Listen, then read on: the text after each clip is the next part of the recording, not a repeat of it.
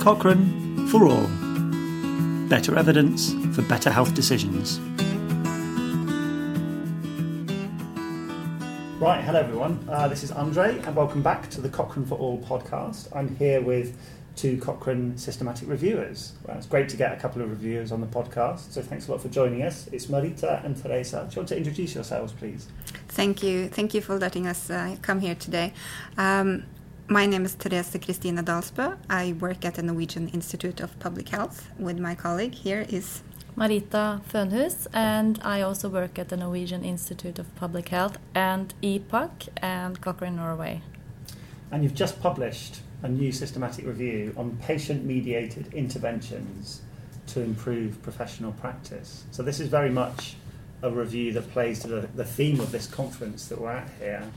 Um, and for me, it's a review that kind of makes intuitive sense. So, I have a few health conditions myself, and I've been along to the doctor. Uh, and I've worked in evidence based healthcare for 20 years. So when I go to my doctor and ask about things, I tend to go along with a meta analysis or two. um, and when I present that evidence to my doctor, I often get a very, whoa, what's this kind of response? And they suddenly wake up and become much more attentive. Um, so it makes sense to me that if you go along with information or evidence or some kind of piece of evidence that actually demonstrates you are an engaged patient and you know what you're talking about, that that would have an impact on clinical practice, clinical behaviour. And patient mediated interventions, that is not a, necessarily a phrase that everyone will understand. Tell us what that covers, what kind of interventions you're looking at here. Um, we, ha- we have used a definition that is any intervention aimed at changing the performance of healthcare professionals through interaction with patients or information provided by or to patients. Okay. So it's very wide. So it's things like giving information to patients so that when they go to meet with their clinician, Mm. they have a different experience than they would if they just turned up. Um, Yeah. Or educating them in such a way that they can Mm. engage in shared decision making, Mm. um, or I guess getting involved in the actual organisation that they're working Yes, within. yes, and being uh, part of a committee or board at the hospital, uh, or they can actually educate, as you say, uh, personal staff or um, or GPs uh, how on how to make clinical examinations, how to approach patients, etc.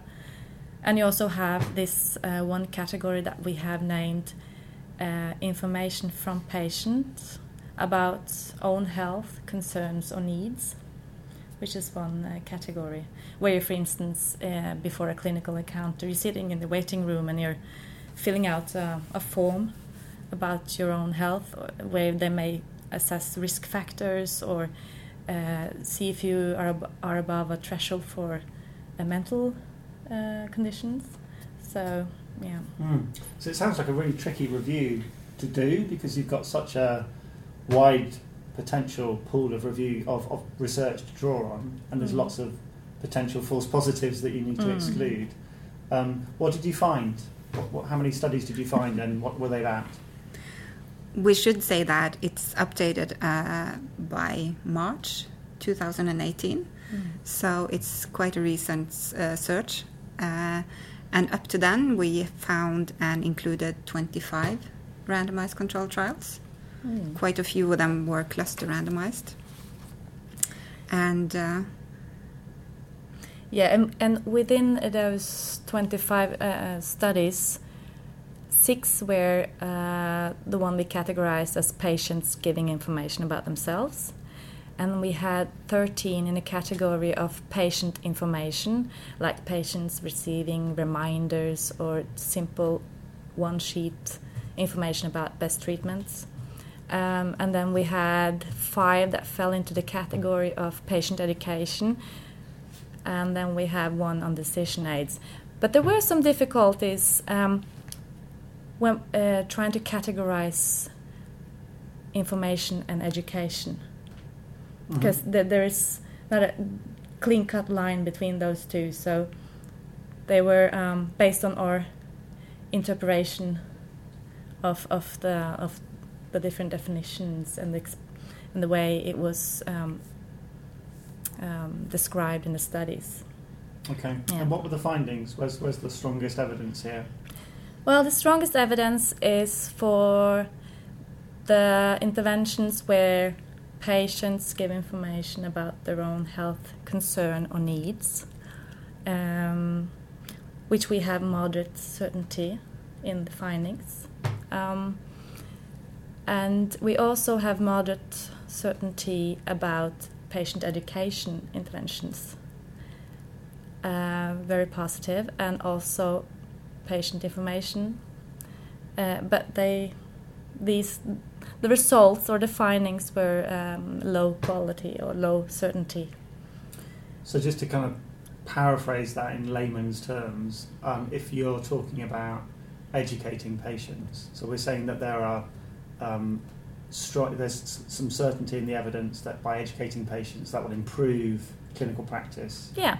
Okay, I mean Yeah. that's a that's a really kind Mm. of intuitive Mm. thing. Yeah, Mm. and moderate is is quite good Yeah. actually. yeah, yeah. it's only it's it, it's not high, but it's moderate. So I would say it's Yeah.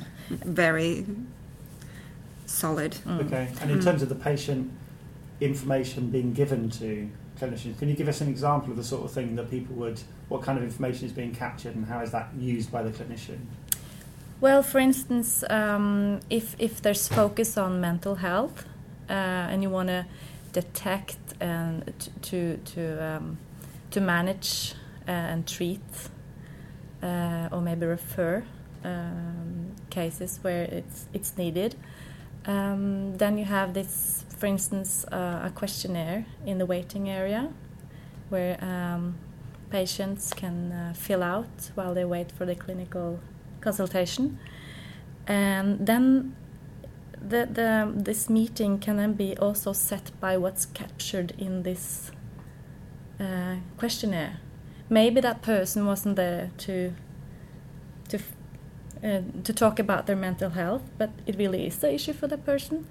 So this might might set the clinical agenda differently than it would without this um, kind of information getting retrieved from the patient.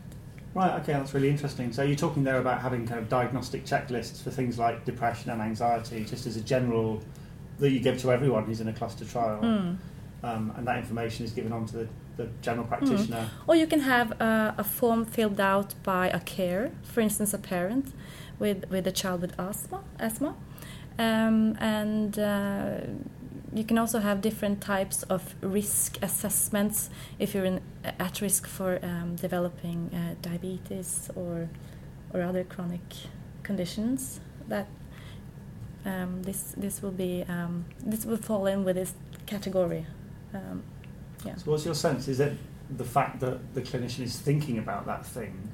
Um, you know, so for depression, for example, that doesn't get picked up a lot of the time in primary care settings because people present with all sorts of other, you know, physical complaints or tiredness or whatever.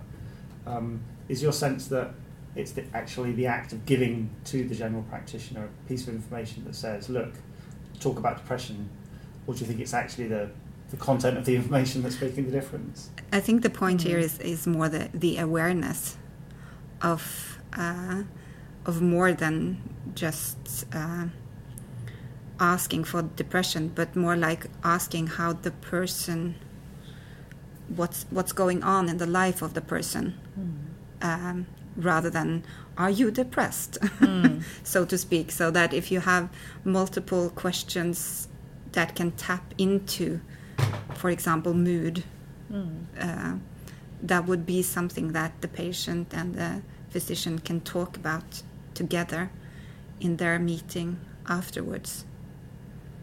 Yeah, and I guess as primary care in this country, I'm sure it's the same in Norway, is extremely pressurised, and patients maybe have you know three or four minutes with their GP, and if you go in asking for antibiotics because you've got flu, then you're not necessarily going to speak about mental well-being as part of that. So yeah, it's putting it on the agenda. Mm. Right.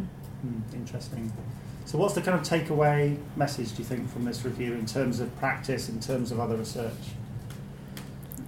Well, well, the main finding is that patients can contribute to increase how the doctors adhere to guidelines. Mm. That's that's the main take-home message, I would say.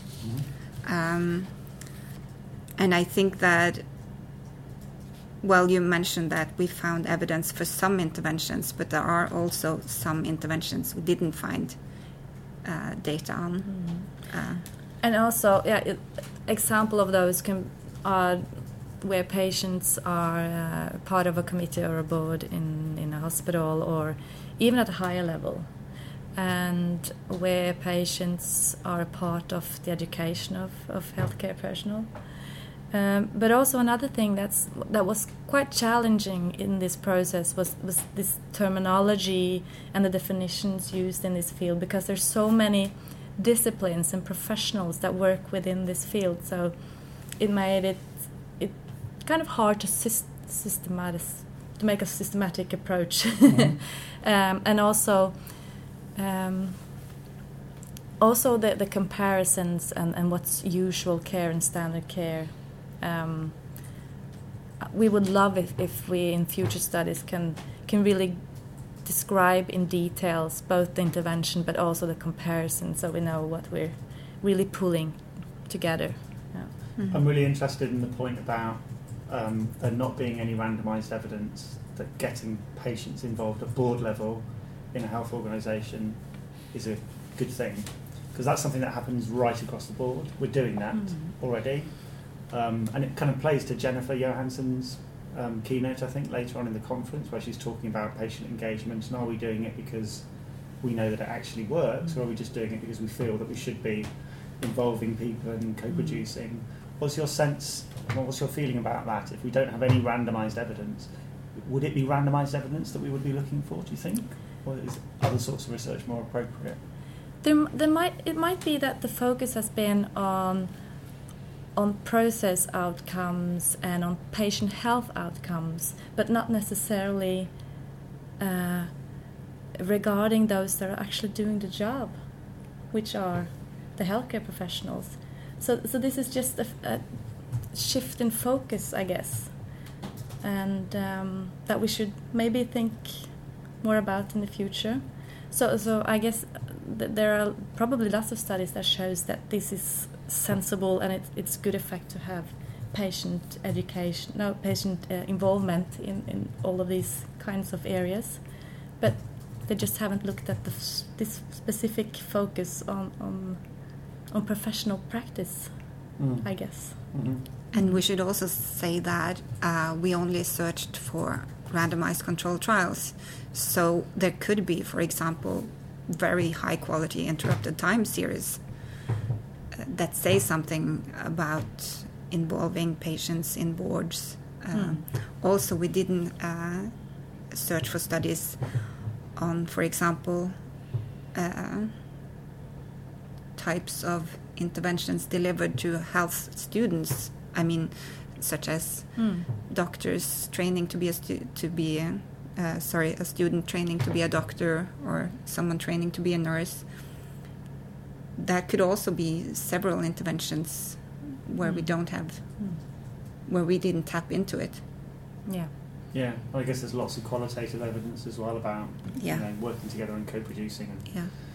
um, and maybe that's it's often the kind of thing that you would look for to answer some of those questions.